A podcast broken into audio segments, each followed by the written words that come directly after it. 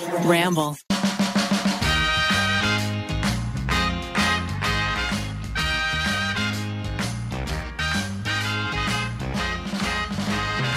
Good morning, everybody. Uh, welcome to You Can Sit With Us, all you cutie booties out there. We're live. Um, we're live. We're live in studio. we are live in studio. It feels so real. It feels so wonderful. I'm so happy to see you guys. I know. Yeah. Uh, we're missing Becky today, um, but she'll be back. Um, today, we're actually filming this, filming slash recording this on International Women's Day. Yeah. It's a very special day Yeah. as international women. You know, we're very local women this year, but we I would are. love to be international. Oh my I, I truly wish we were international women, but we thought, what better day to share a uh, a very very special um, an intimate story that um, we have been wanting to share for a while. Um, Rachel's uh, cancer story. Yeah. I mean. This is this is something that you've hinted at a little bit. I I have heard parts of the story. Um, I think Maggie's heard parts of the story as well. Just being friends with you, I, Yeah. I, I think it's a pretty important part of your life, and um, we are so excited to to to hear about it and to share it with you. yeah, to share it with the people. To share it with the people. The people. Well, let me start. Let me paint a picture. Um, well, how it's all started was is I was at a friend's house in upstate New York. You know how in your mid 20s you just go to your friends' parents' houses? Yeah. Absolutely. So my friend's parents had a very nice house with a pool in upstate New York, and I just sort of rolled over and I felt under my arm a lump in my breast. And I just kind of like was like, huh, is that what I think it is? Uh huh. No. Did it did it hurt? Did it? Uh-uh. It was but it was very clear. It was okay. It was like I felt it with my arm. I had my boyfriend feel it, and I just like.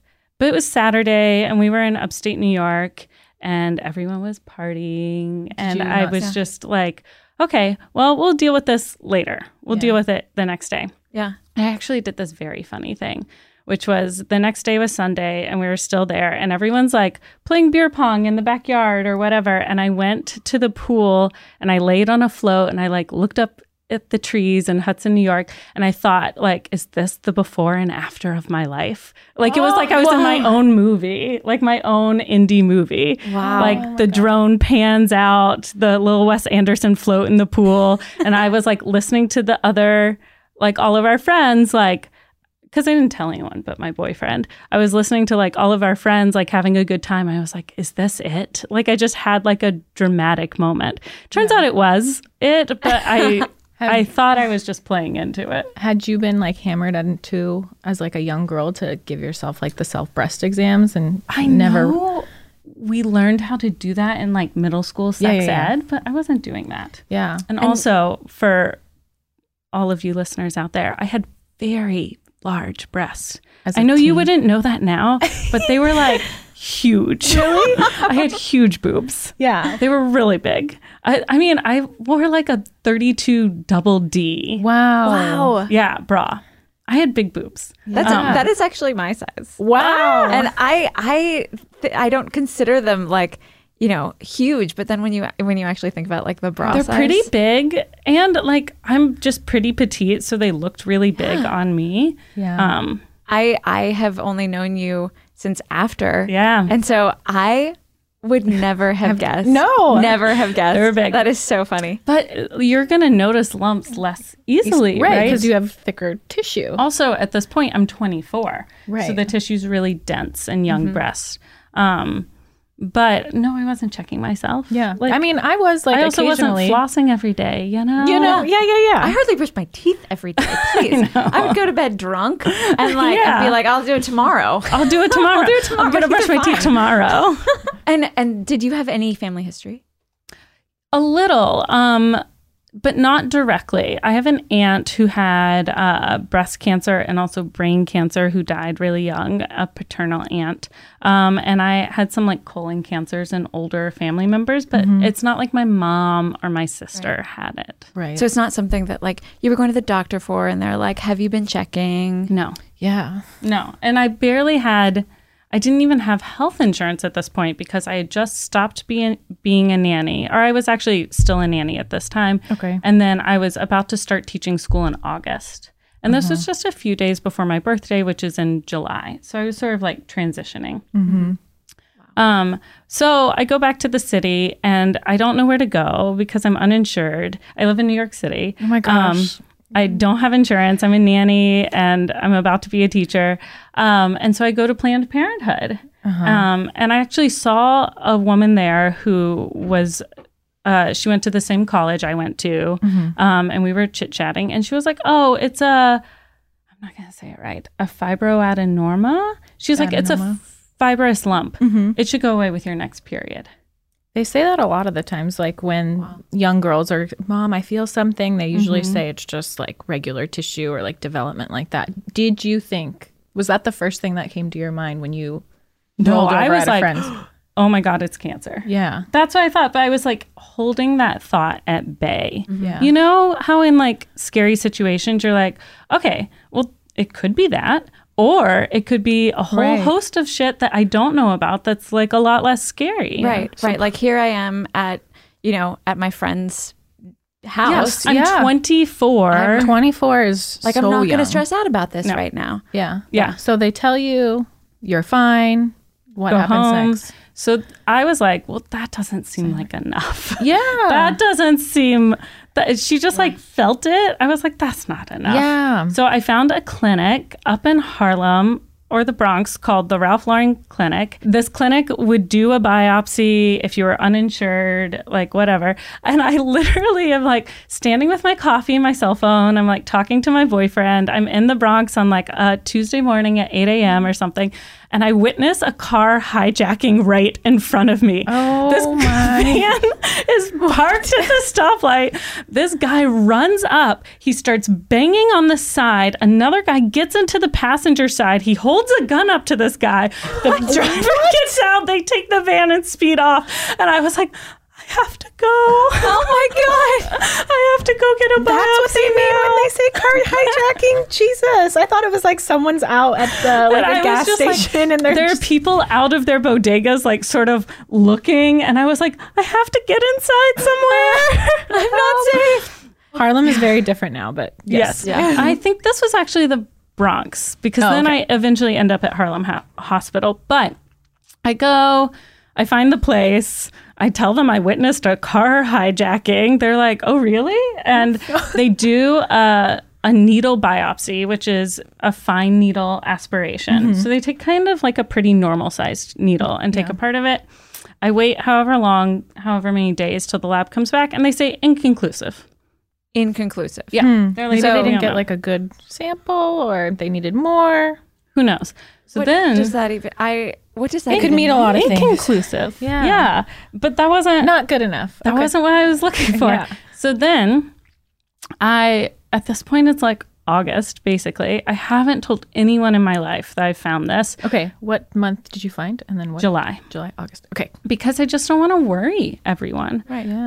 Um, and I find a clinic in Harlem that sees people for things that diagnose diseases every Thursday. And you go every Thursday and you take a number and you wait like nine hours and you hope to be seen. And they do all sorts of stuff. And this is for people who are uninsured. How long did it take you to find these places? Yeah. that, I mean- that like accept uninsured people mm-hmm. to you know like. They, they only take people on Thursdays. You're completely out of your I'm like, completely- neighborhood. You're out of Yeah. your- how do you find these places? I mean, I don't know. how I guess would- I was just looking online. I think my boyfriend was helping me. Um, and I started this new job in August at a teaching at a new school, and I had to be like, but on Thursdays I have to leave. But he didn't really want to tell them why, and they were like, we just. It would literally be like if I hired you today, and you're like, but I need Friday off. And you'd be like, um, excuse me. uh, and as a teacher, that's kind of a hard. right. Right. Luckily, to- in August we were just prepping. Oh, okay. That's good. Okay. So I go to this clinic and I wait and I wait and they do a mammogram and I wait and they're asking me all kinds of strange questions like, do you smoke cigarettes? I don't. Are you sure you don't smoke cigarettes? No, I really don't. Do you have family history? I sort of. Um, I do this mammogram I went one week, nothing happened. I went another week, I got a mammogram. I went another week and they did a biopsy. And basically, I met this radiologist doing the biopsy who took me under her wing. She like was like you remind me of my daughter. We're going to do this biopsy. She also ordered an MRI. We do the MRI. Um, and I go another week to get my results. So we're now like almost into September. I'm doing this every Thursday. And you basically you you had to have a physician like kind of take you on Right. Being Instead of- uninsured instead of just in like America is so scary. instead of just normal care. yeah. Yeah. Wow. And so there was this one time I went and I my number didn't get called and so I just went up to the lab in the hospital and I knocked on the door and I was like do you have my lab results and this lab technician comes out and he brings me into this room with all these microscopes and he's like sit down sit down so do you have family history? Are you a smoker? He's Oh asking me my all these things and you can tell he's so nervous. I'm like can't you just tell me the results of the biopsy? And he's like visibly sweating. He's a tech. He's not a doctor. Not allowed to. and he he like was sit down sit down. And then finally he's like you really have to talk to your doctor. You're like So- my doctor doesn't have time. my doctor i'm not getting seen. So finally i start texting this radiologist and on labor day weekend she is like come in on saturday morning come in on saturday morning bring your boyfriend and by this point like i knew Yeah. it's so weird. Like the lab tech almost told me, like I'm going round and round. It's been two months. I've been tracking it down. And finally they told me, yes, it's cancer. And actually, the radiologist then drove me in her little convertible sports car back to my apartment after that. Oh my it was so, like, So the way wa- I got diagnosed was so weird Yeah. because I just had to, like, find resources. right. And, And, it seems like she was just doing this pro bono, and she just really was taken by you. She would, I think I reminded her of her daughter. I mean, Rachel, you are a very kind person and and like, you know, just I can I can see how how this sort of played out in that you really had to work to get the care that that you deserved. Mm-hmm. Yeah, but You know? imagine if you had less resources than I did. Yeah. I know. Less access to internet, less time to look things up. Less time to just to just wait at the Yeah. If you had kids or your job wouldn't let you off, there were like so a hundred people in that clinic every Thursday. or if you weren't like like an exceptionally nice person you know like even if you're not a nice person you still deserve to be treated Yeah. like for, I know. medical things I have a lot to say about healthcare. Yeah. We won't say it all. I mean, I'm sure you do too, but like, Yeah. I mean, being both in like working and being a patient, like I've had my fair share of experiences where I have to kind of speak up more than I would like to. I'm not telling people to be a pain in the ass, but I'm telling you that everyone should ask questions. Right. Everyone. Yeah. Because when you go home, your healthcare team is not following you home. You are responsible for asking questions and making sure you understand what's going on. And if something doesn't feel right, then I implore you to go seek a second, third, fourth opinion. Uh-huh. Yeah. Yeah. So I got diagnosed and I'm still uninsured for like 60 more days at this point until I've reached like 90 days at my job. So I just start doing all of the prep work for surgery and chemotherapy and whatnot for when I will be insured. So that involves going to public hospitals and doing different scans, doing bone scans, doing mm-hmm. full body scans. They're basically looking for additional tumors. And this becomes important later in the story maybe but i did all of this at like public programs and public hospitals Yeah. and i still racked up a ton of medical right debt even even public health care it's is not free, No. and i got i had um I had some connections in the city to people who were older and more connected than I was. And we did a lot of research, and I picked this big leading oncologist at NYU to be my like lead to lead my um, sort of team. And i was paying out of pocket for her just every time i saw her. And i was trying to see her very limited. So i just would pay like $600 every time i saw her. Unreal. $600 i did not have but right as as a, as a nanny and teacher. A nanny and a teacher yeah. But and I was teaching second grade at this time. And so anyways, I do all of that and we come up with a plan. We're going to do a lumpectomy, a course of chemotherapy and a course of radiation, which is pretty hmm. standard. Mm-hmm. So so that's surgery to remove the lump, mm-hmm. mm-hmm. and then chemotherapy and radiation. Yeah, but, and I had actually wanted a bilateral mastectomy to start, which is just to remove everything. And they had said, "You're Too really, extreme. It's too extreme." They're like, "You're you're overreacting. You're young. You're healthy. We're it's very contained. We believe. Just remove the lump. It's a much easier surgery." Um, you're going to be back on your feet. You're going to feel more like yourself for your psychological health. We think you should not do that. And so I listened. And they they Yeah. didn't see any evidence of like it having spread to like the lymph or anything like that. Well, they did, but not yet. So, the first step up is surgery. So, we do a surgery. They do a lumpectomy to remove the um, lump and the tumor. And as you mentioned, they check your lymph nodes. So, the lymph nodes under your arms are like the closest thing to your breast uh, where cancer would travel through those to go elsewhere. And my sentinel sentinel node, which is like the leader, the line leader, basically did have cancer cells in it. So then they pulled 10 more lymph nodes. And um, they didn't see any of those in the OR, so they send those off to a lab. Um, and so then you leave there, you have a drain for a while, you have a little surgical bra. Um, The additional nodes had no other cancer, so they believe it was spreading, but it stopped right at that first lymph node. Um, they thought they got all of the tumor, it was really clean, and eventually you heal from surgery, the drain comes out, and like you're kind of like good to go. But they're not going to trust that, right? They're going to take out the insurance policy of chemotherapy. And so the chemotherapy that I did at the time was ACT um, plus Herceptin. So my cancer is HER2 positive, um, which is like a growth hormone, I'm actually not familiar. but it's not estrogen and progesterone positive. So you can get it through those hormones, but mine was HER2 positive. Um, and it was like a two centimeter, and it was like stage 2B. So it's like an, a, a big tumor and a fairly aggressive cancer. Um, so then they do chemotherapy. They don't do this chemo anymore Yeah. because it is absolutely brutal and it's not very the kind of chemo I did is not very sophisticated. It's just like let's kill everything. Like brute Yeah. force. Wow. It's like let's wash out your system of all fast growing cells and it is um unbelievably hard. Were there other options, or th- No. was this Not- was just I think my doctor. So I had a couple of oncologists. I had my big sort of oncologist who was more like a research doctor, and then I had my treating oncologist who was the person I was seeing every other week. Um, and they prescribed this like four month dose of chemotherapy. And it was basically, I think they were a little bit scared because I was 24, 25 now at this time. Yeah.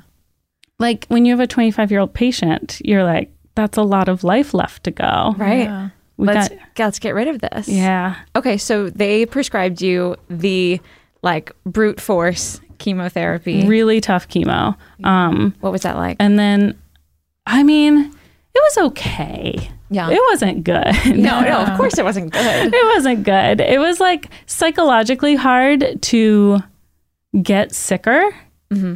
Right? Like I was a healthy 25 year old, and then to like get sicker every week Right. Yeah. sucked. Yeah. All right. I know. it did. Yeah. Yeah. But what are you going to do? You're just going to man up and do it, Yeah. Yeah. you know? And so what was what was life like at this point? I mean, you you you, uh, uh, you were working, but I was working, I was teaching, Yeah. but I can't- was like missing a day or two a week. Oh my god! I can't believe that you were still going to class. I know, that's unreal. sessions. I know. You, who are you? I don't know. superwoman. Like in between, like not, you're like teaching a lesson. You're like, excuse me, let me just excuse myself to go. You know. I mean, yeah, but you do all sorts of crazy stuff because you think you need to. And maybe teaching did help me in some Yeah, ways, like it gives you- psychological ways, Yeah. Yeah. Like some sense of purpose and normalcy other than like being a cancer patient. But also, I did crazy things like my friends came to visit and I was like so sick from chemo. I couldn't really like get out of bed or off Mm-hmm. the sofa. And I was like, but I have to buy Christmas presents for everyone. Can you guys go here and buy this and here and buy this? I like made them shop for Christmas presents for Oh all my, my friends God. because When I online felt like shopping I needed to give them Christmas presents. You're so cute, Rach. But like when I look back, I'm like, what, the what was I doing? Why was I buying Christmas presents for people? No one needs anything. What's wrong with me? that it it's such a testament to your like optimism at that at that time you're like this is the, uh, this is not something that I'm going to be dealing with forever Yeah. Like- yeah. Fuck cancer. People are still getting Christmas presents. People are still getting Christmas presents. I know. Um, and Yeah. you you had you had a party to shave your oh, head I had a party to shave my head, Oh my which was so. I mean, I think it's a pretty good idea because it's going to be like a terrible out of body experience, kind of- whether you do it alone or with a bunch of people. But if at least if it's with a bunch of people, you can kind of like distract yourself, Yeah. right?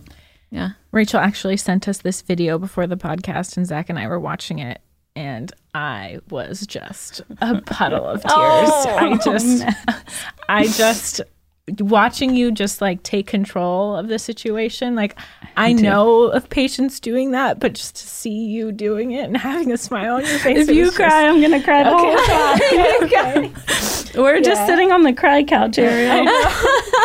just a puddle over here. But like, what was that like? It was very early was- on in your treatment. It was early on. It was only a couple weeks in, but I noticed my part was getting like bigger and Oh, bigger. Oh, It wasn't falling out in chunks, but like my part got wider and wider. So I was like, we gotta shave it before it just looks terrible.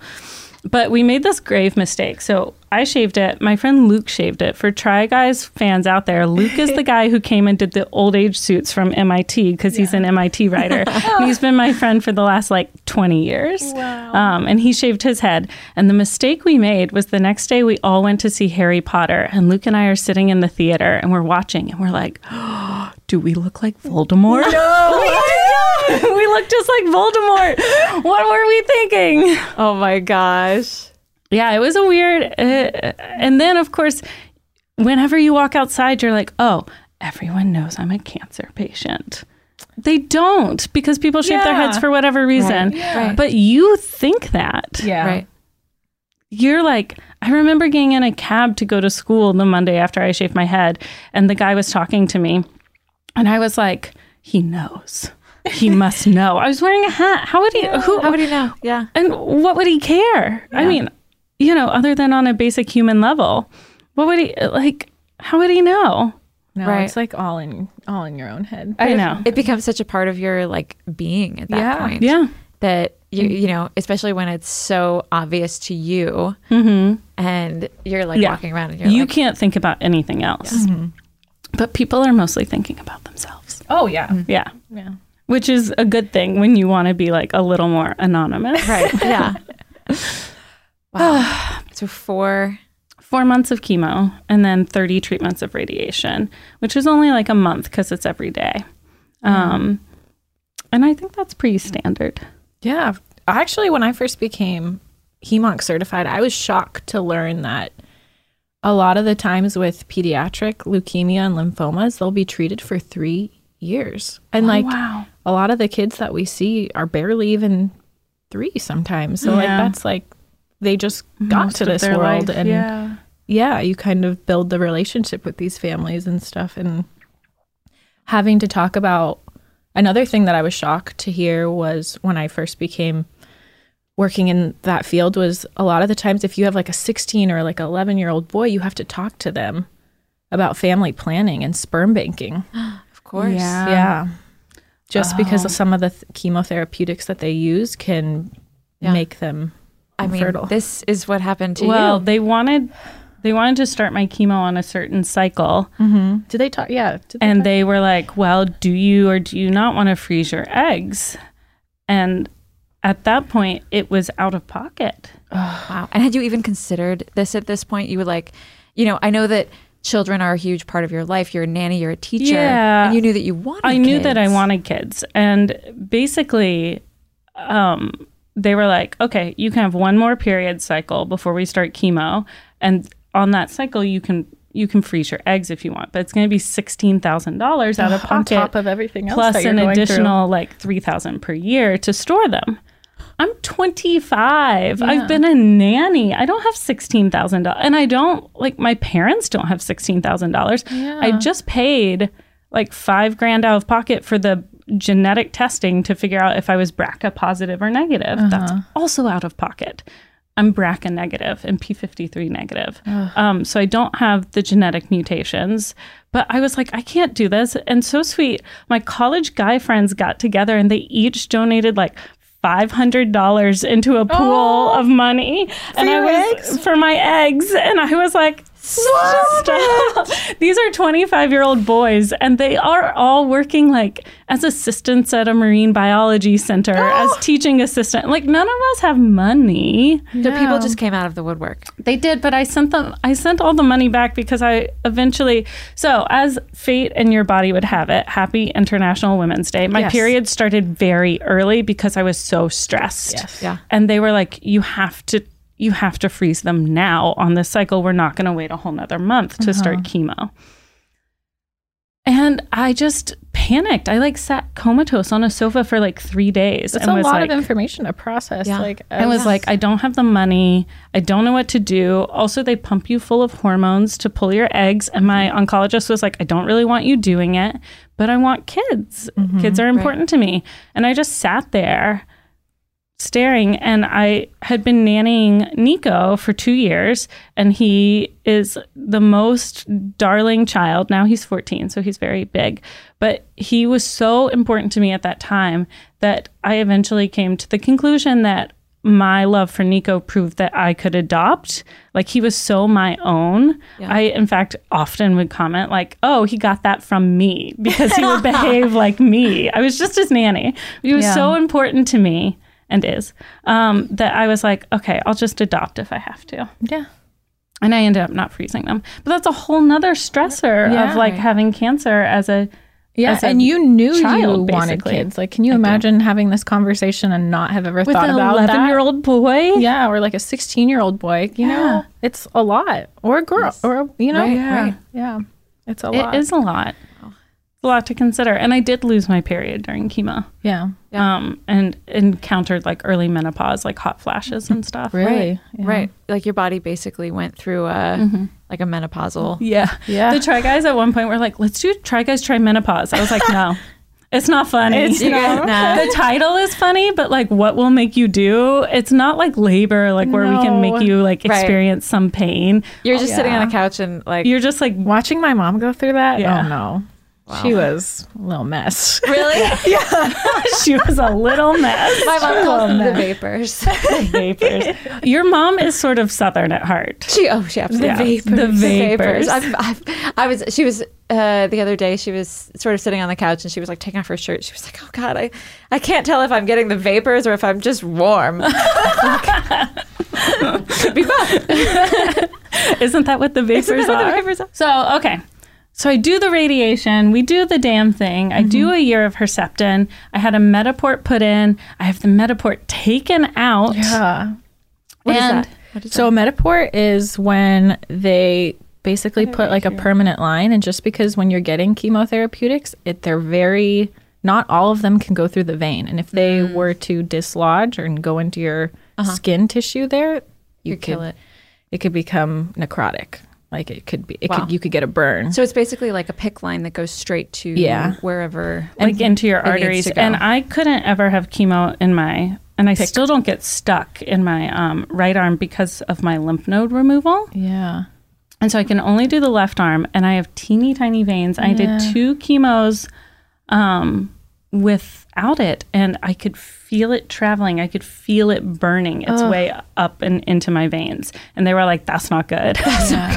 and it has to be internalized usually for cancer patients, oncology patients, because they Mm-hmm. Yeah. are when you get chemotherapy, your white blood cell counts drop, which means like if you were to have an externalized any sort of central line, that it's more risk for an infection. Whereas when you're getting chemotherapy, it's just accessed, Mm-hmm. and then when you're finished, you take it out, and like you can swim, you can take a bath. Felt like a hard thing under my skin, and they would still puncture the skin to do a blood draw or give me chemo or whatever. Right. But it would click into something right under it. Yep, Interesting. it's like a little button. Okay. Yeah, yeah.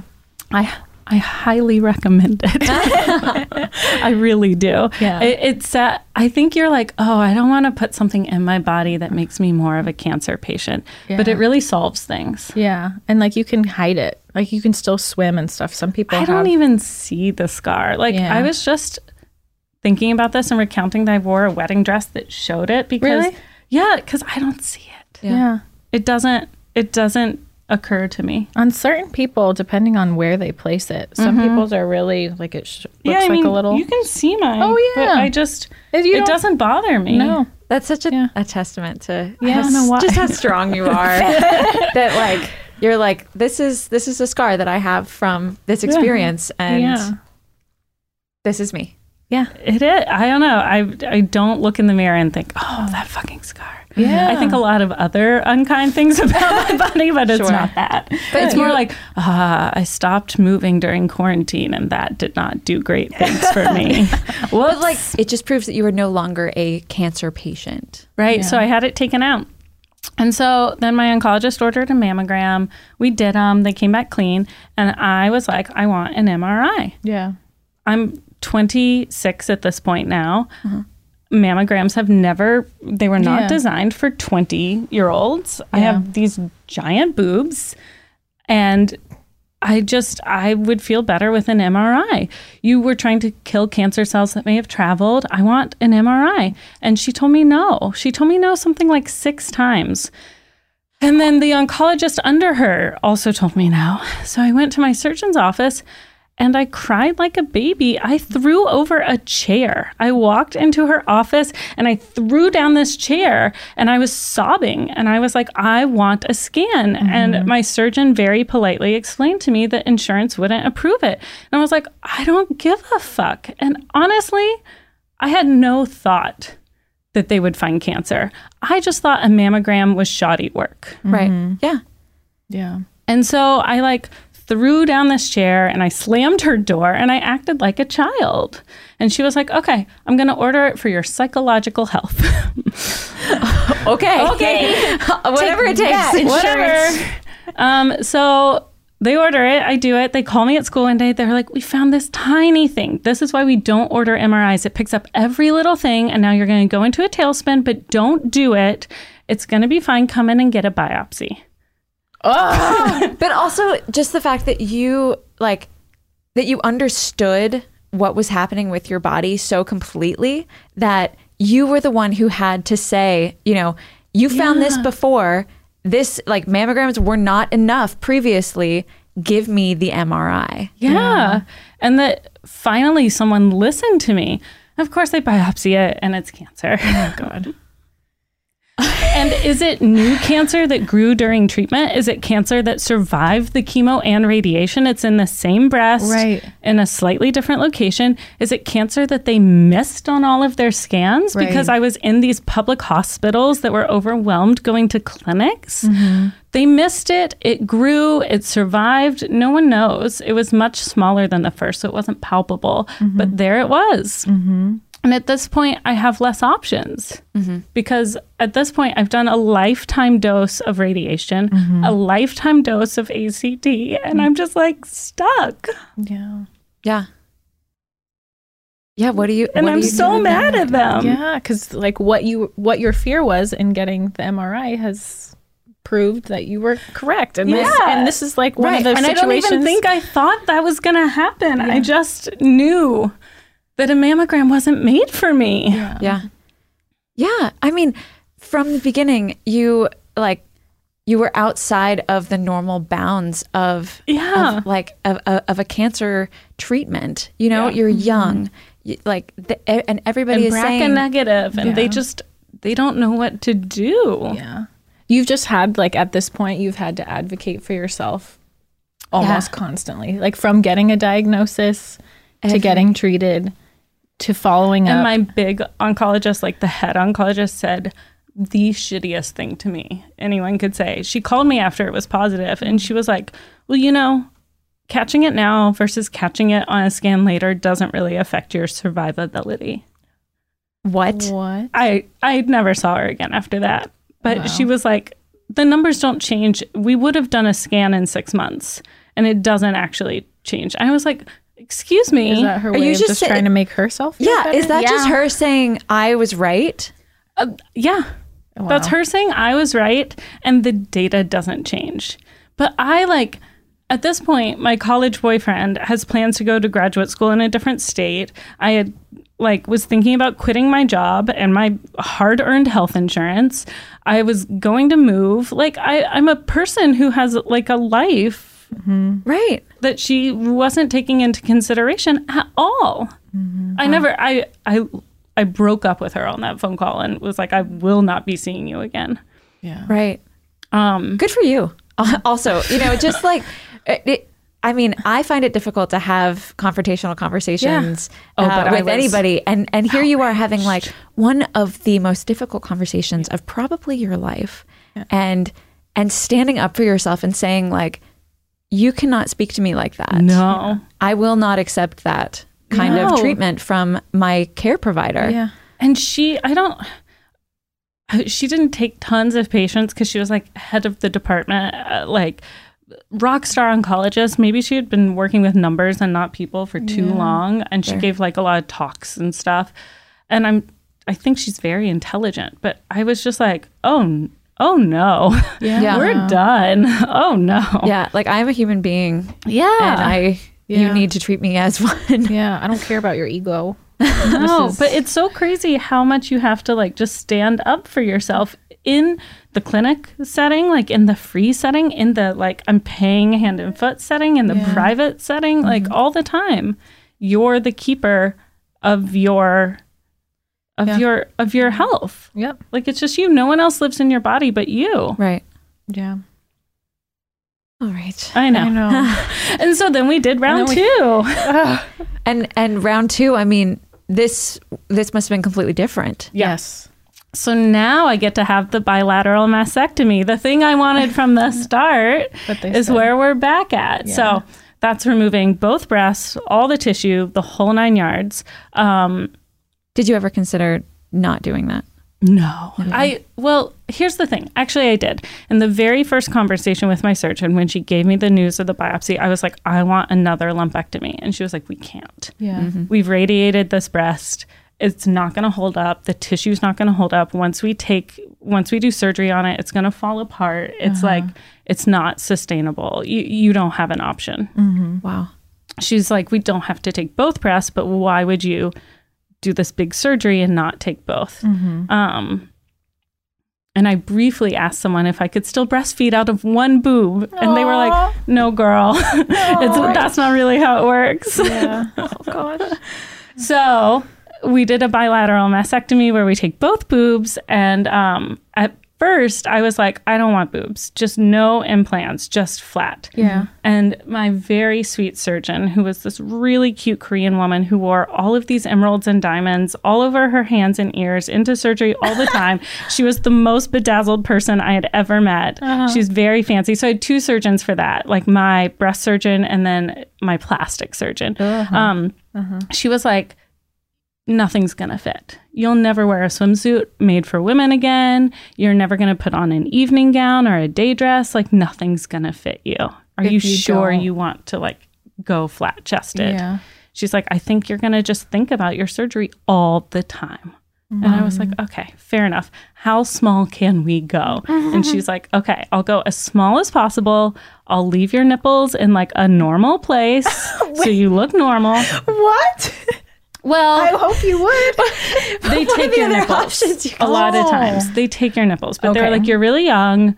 You want to save your nipples. We'll Right. leave them in a normal place. But so if you have really big boobs and you want to go really tiny, your nipples would then move to a really tiny. They would like move too far. They go Right, really they far go- down or Oh, up. okay. And so she was like, "We'll give you as small of a chest as we can while leaving your nipples in a normal place." And I was like, "Okay, that sounds good." And I think it was good, Good advice. compromise.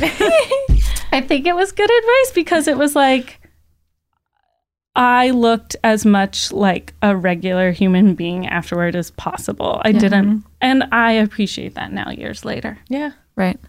And honestly, to be frank, they look very good. Everyone's very impressed. When I was in the hospital giving birth, the nurse came up to me and she was like, I heard you were a cancer patient and your boobs are fake. Is that true? And I was like, Yes. And she was like, My colleague just got diagnosed with breast cancer and she has to come see. I told her they're the best ones I've ever seen. And I was like, Bring her in. You're like, thank you. Yes, oh please. They're very, you don't, the scars are underneath. I have a lumpectomy scar here, but the scars are underneath. Uh-huh. And the nipples are regular and they look really real. And I don't even have to wear a bra. Like that. Love it. They're pretty good. Um, They're very silver lining. convincing. yeah, honestly. So you you got a complete mastectomy. Yeah, so I got a complete mastectomy. Um, they do a thing where they just put safe space savers in at first. So they remove all the tissue. They put like a little balloon in there, Just to basically, hold. Just to hold. Um, and this is so weird. This is so sci-fi. It's like deflated when you first get out of surgery, and I had three drains. So drains coming out of your body. So your body learns to process all the fluids again. The drains come out, and then you go in and they pump up the, space spacers. savers. hmm My college boyfriend watched it, and he was like, Whoa. That's cool. I was like, it's wild. And they like increase the space that like your muscles can handle a little bit at a time over the course of the summer. And they don't do a reconstruction surgery where they give you your silicone implants until after chemo's done because you're still vulnerable during chemo. Wow. So I had to do chemo again. Um, I know. And this time they didn't know what to do. Yeah. Like I'm really young. I did the really intense chemo. No one knows what to do. So my people at NYU outlined a course of like pretty experimental chemotherapy. And I took that information. I went up to Dana Farber in Boston and got a second opinion from their head of like oncology. Uh-huh. And they like gave their notes and like then I took that information, came back down to New York to NYU, and between the two, we negotiated like a pretty experimental course of like four to six drugs. Wow. I'm I am still just floored by how involved you are in Your care. In your care. Thank God teachers have summers off because I needed the time to do this chemo Yeah. and like figure it out. Yeah. No one, I think we think our doctors will be like, oh, here's what you should do and here's how you should do it. And let me know how you're feeling because I'm going to take care of you. But doctors have 65 of you or Yeah. whatever. Yeah. Like, and so you have to do it. And doctors are humans. Yeah, absolutely. Doctors have, you know, lives of their own. They could be, mm-hmm. they could have just gotten off a, a phone call with one of their kids and now they're, you know, he, here they are talking to you, but they're thinking about something completely different or, Yeah. And I really think, other than the person I dumped, I really think my doctors cared for me deeply, but I mm-hmm. also needed other To- people's opinions, you know? For sure. Mm-hmm.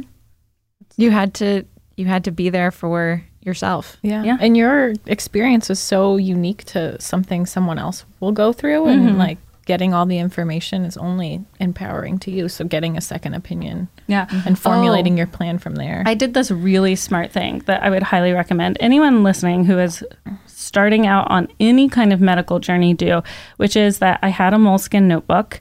I don't know if anyone like you does this, and I always brought someone to an appointment with me. One of my friends, all of my friends were very young. We had not important jobs. We had no money, and they would literally drop everything to take the bus from Boston down to come to a very normal appointment with me so that I didn't have to go alone. My best friend Shady came down from Boston just to go to an MRI with me, and I'll never forget it. I got out of the MRI. I'm crying for no reason at all. MRIs don't hurt, they're totally fine. I know, but They're a you were little going scary. through They're a lot. loud like, but you're, you're in like scared. a cave, you know? Yeah, you're just a scared person in life, right? Like you're like, really oh, I have cancer in in, my body. I'm really scared. And came out and she's holding two individual bags of Doritos from the vending machine. And I was like, I love you. Thank you. Blue and red. Blue and red. Of course. Um, but I at every appointment I had someone with me every single time, and I had them write down in this one notebook everything the doctors were saying, every drug, uh, the course, uh, like what sort of time frame, and I had them write it down because when you're receiving all of this information as the patient, it's washing over you, and you are kind of blacking out because you're so overcome with like emotion that you can't focus on it and you can't remember. And also, you have like chemo fog on your brain, so you don't you're not thinking straight. And we taped every doctor's card in there and every nurse's card in there. I still have this book, but so that I knew, so I had written down what the drugs were, what the side effects were, who was administering them, w- w- their cards, their fax numbers, everything in one location, not on a phone, mm-hmm. in a physical notebook. Yeah. Highly recommend. That's Yeah. very smart.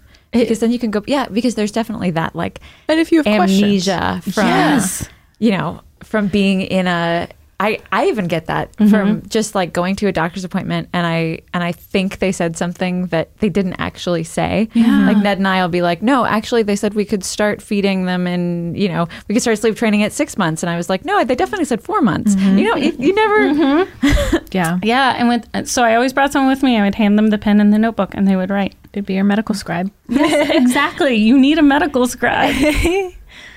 so then I did this experimental chemo, and it was it was crazy. I fully believe I was allergic to two of the drugs. Really? Yeah, I just kept landing in the ER over and over again for weeks at a time.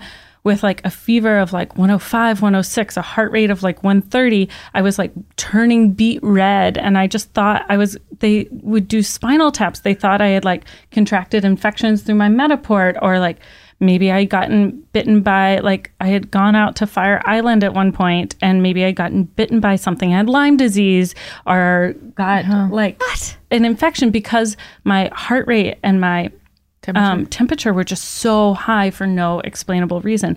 But I fully think I was just allergic to several of the drugs. So we were like messing with the chemo cocktail all summer long. yeah. You have gone through many lifetimes I at this point. Uh, so many lifetimes. Yeah. Just it, like in terms of the experience that you had as a 20 something. Right. I mean, my the 20s were wild. Yeah. You're just Yeah. beginning. How they were wild for that was most just a of you. start. you I know. I was like an old Being woman in my one- 20s.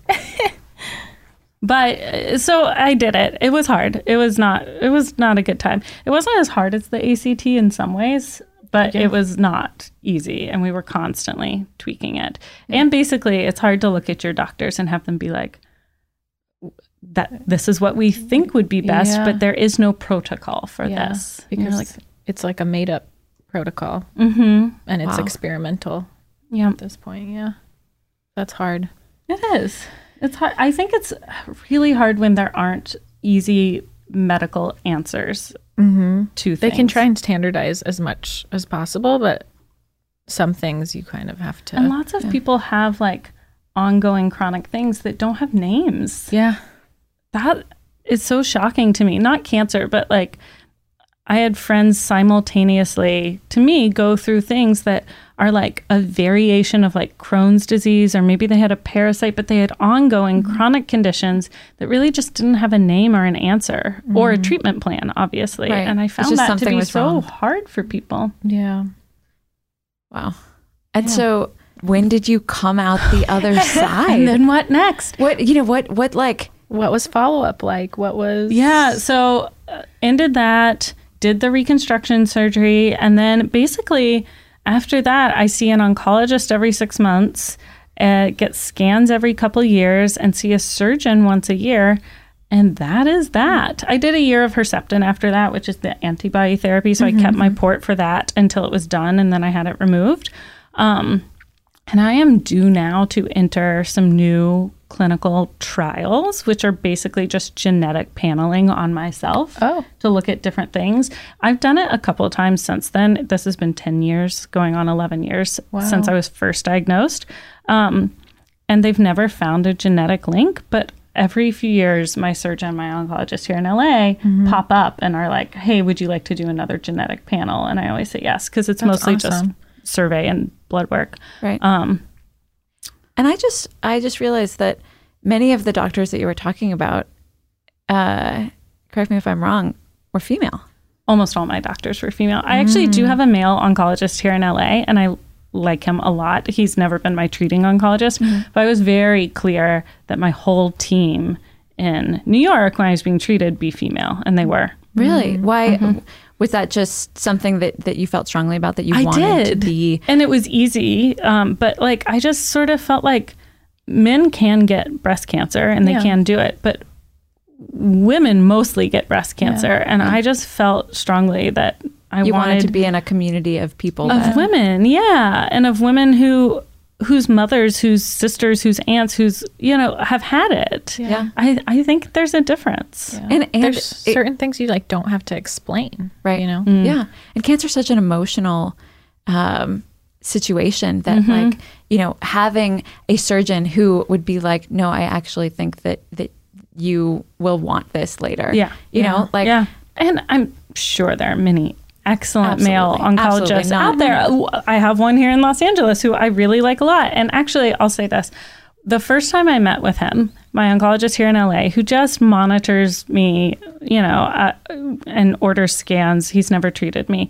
but he and I sat down for the first time for me to sort of go through all of this with him. I gotten all my records for him when I moved here. And he goes, Do you know what would happen if you got cancer again? And of course, I was like, No. you know, I was like on the brink of tears immediately. And he goes, Okay, well, I do. And it's not anything you've done before because what you did, we don't give to people anymore. Hmm. Like we've moved beyond that. That that was fairly unsophisticated, albeit effective medicine. Hmm. What we would do now would be much easier. And we could treat you through being pregnant. We could treat you through having young children. So don't worry. I know what we would do. And I was like, okay, I love Wow. I love him. He's at UCLA. I was like, okay, I, I feel better. that is excellent care It is. That's it's really great. excellent care. So, I mean, I'm not planning on anything, but I would. I don't need to switch him to a female because he's a very excellent doctor. i mean just just the fact that he took something that you weren't even thinking about and well, said- and that's like, everyone's greatest fear. Yeah. yeah. Is getting it again Yeah, I don't think I've ever told anyone this, but during my first round of chemo, I sat down with my best friend Shady and I told her out loud, I was like, if I get it again, I'm not going to treat it. Of course, I did get it again and I did treat it, but Yeah. I was just so When you're down, going through the first cycle of it and that intense of it, like you're just like, okay, well, if my body wants to kill me, then my body can kill me because I can't do this again. yeah, And I told her that, but I obviously did not mean it. But like your greatest fear is that it'll happen again. Absolutely. And at the time you meant it. You know, at the time Yeah. you were going through this this feeling that like m- that I this is happening to me right now and I I can't And it's do like anything so about out of my control. Yeah.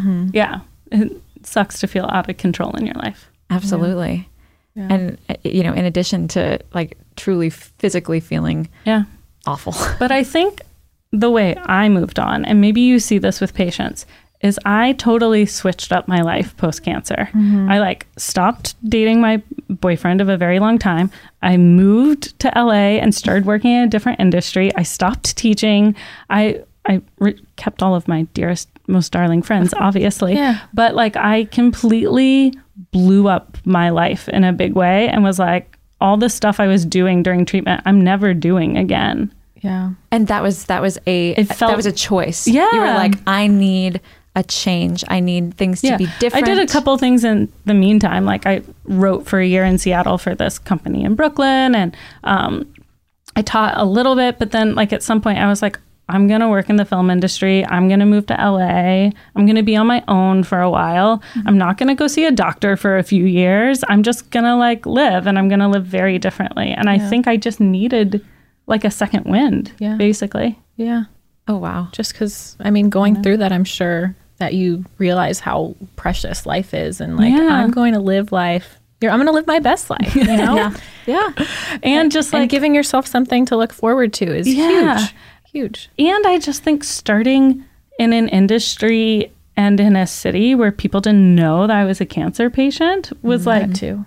the very first film set I ever worked on was a film starring Keira Knightley called Laggies in Seattle.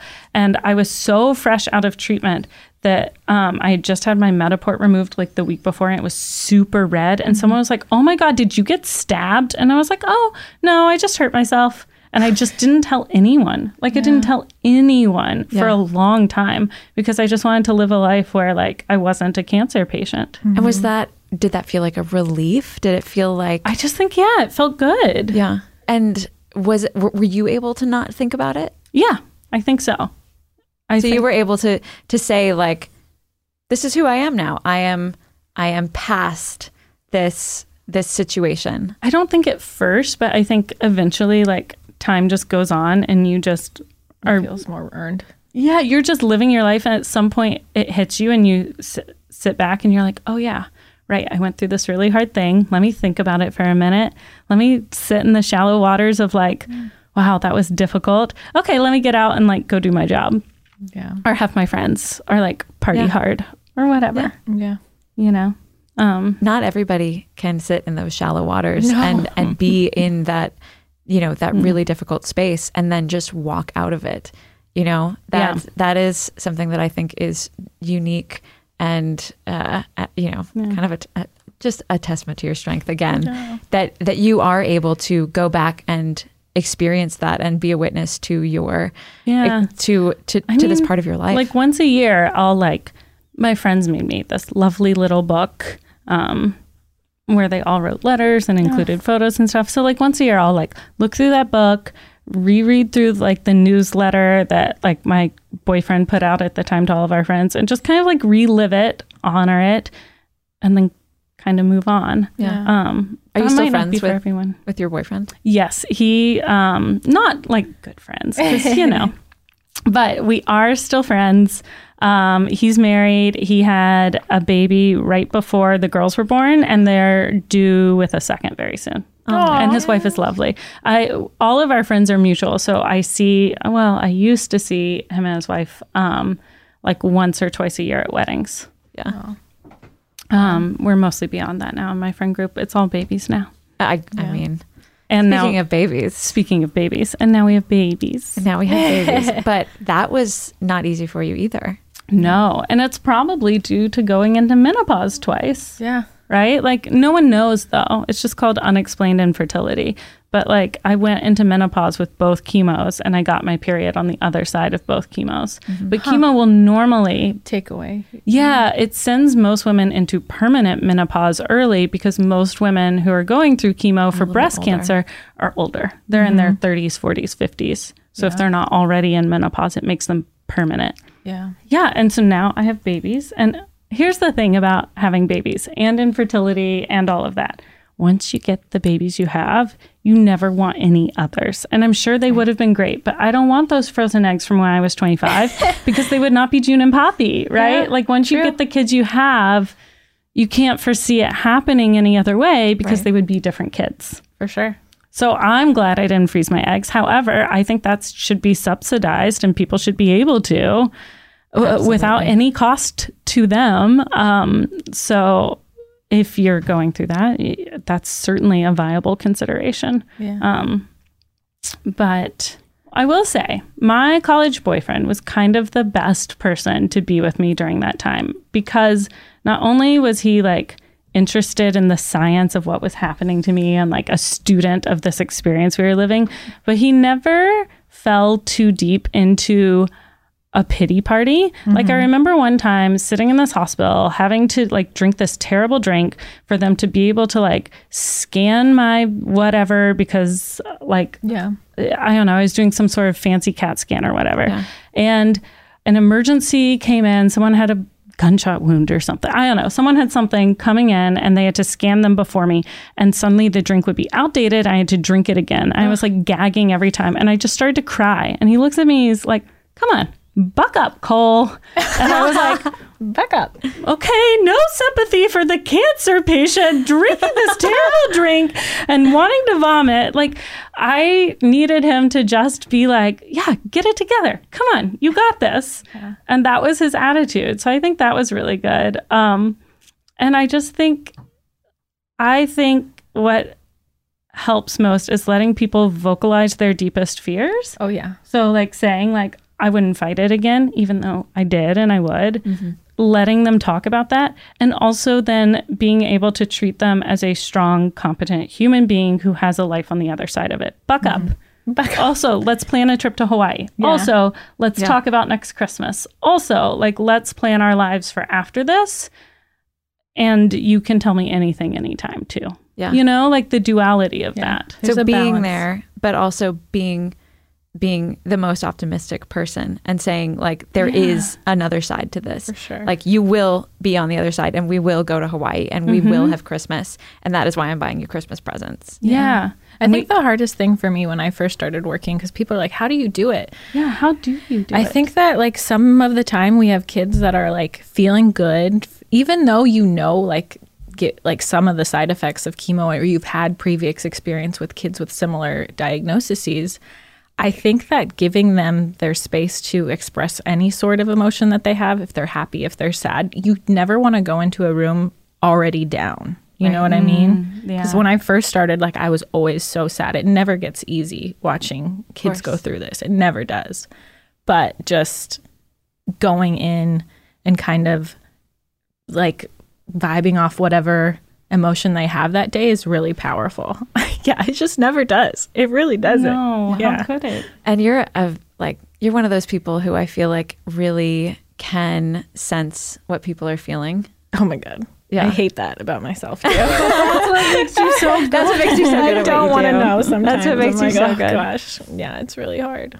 But mm. thank you so much, Rachel, for coming oh, to sit down thank with us. Like for, it, you are so strong for me. to be able to sit down and talk to us and talk about your experience. Like some people after it, like do not want to have anything to do with talking Right. about their story again. So you are incredibly brave. I'm happy to honor you on International Women's Day. And your Yes. legacy. You know. I mean, a legacy for for your girls too. Yeah. I mean, those two are So lucky. they're to have so a lucky mama to have like you, you. As, as their mom. Mm. yeah, I'm so lucky to have them and you guys. No, I know it's it's a it's hard. It's Yeah. a really hard thing, and I think people go through it a lot with their parents, especially. Yeah. And people feel so uncomfortable with their parents like not being okay. But I think as their kids, we have to like Yeah. or your friends or whoever you have to like listen to them in those moments and you're right vibe off of whatever Ever- they're yeah. bringing If they're Yeah. happy, like do not go in as a pity party and make them feel worse about Yeah. their Yeah. chemo treatment. Like do not do that. You got to Yeah. stand up for them. Yeah. yeah Well, uh, I mean, I think this was an excellent, excellent episode to uh, to just you know honor Rachel and honor women. And uh, it, talk about advocating for ourselves on International Women's Day. Um, because this you know specifically breast cancer that's something that you know many women deal with. Um, but that I, I, I hate to say that's all the time that we have that's because all the time we have for because today. The cry couch is done for now.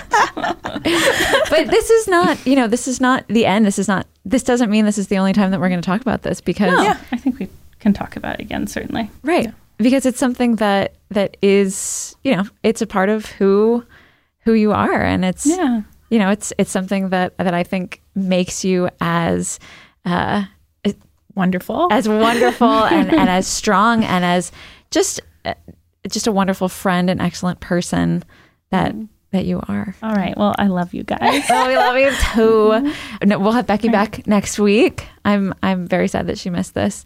Um, but thank you all for sitting with us today. Yeah. thanks guys yeah. Um, we had a really really good time. happy women's day Happy Women's Day. Go out and uh, appreciate yourselves today, yeah and um, and advocate for yourselves. In- Yes, please. In whatever. If your coffee order is wrong, go get it. Go get a different one. and we'll talk to you next time. bye. Bye.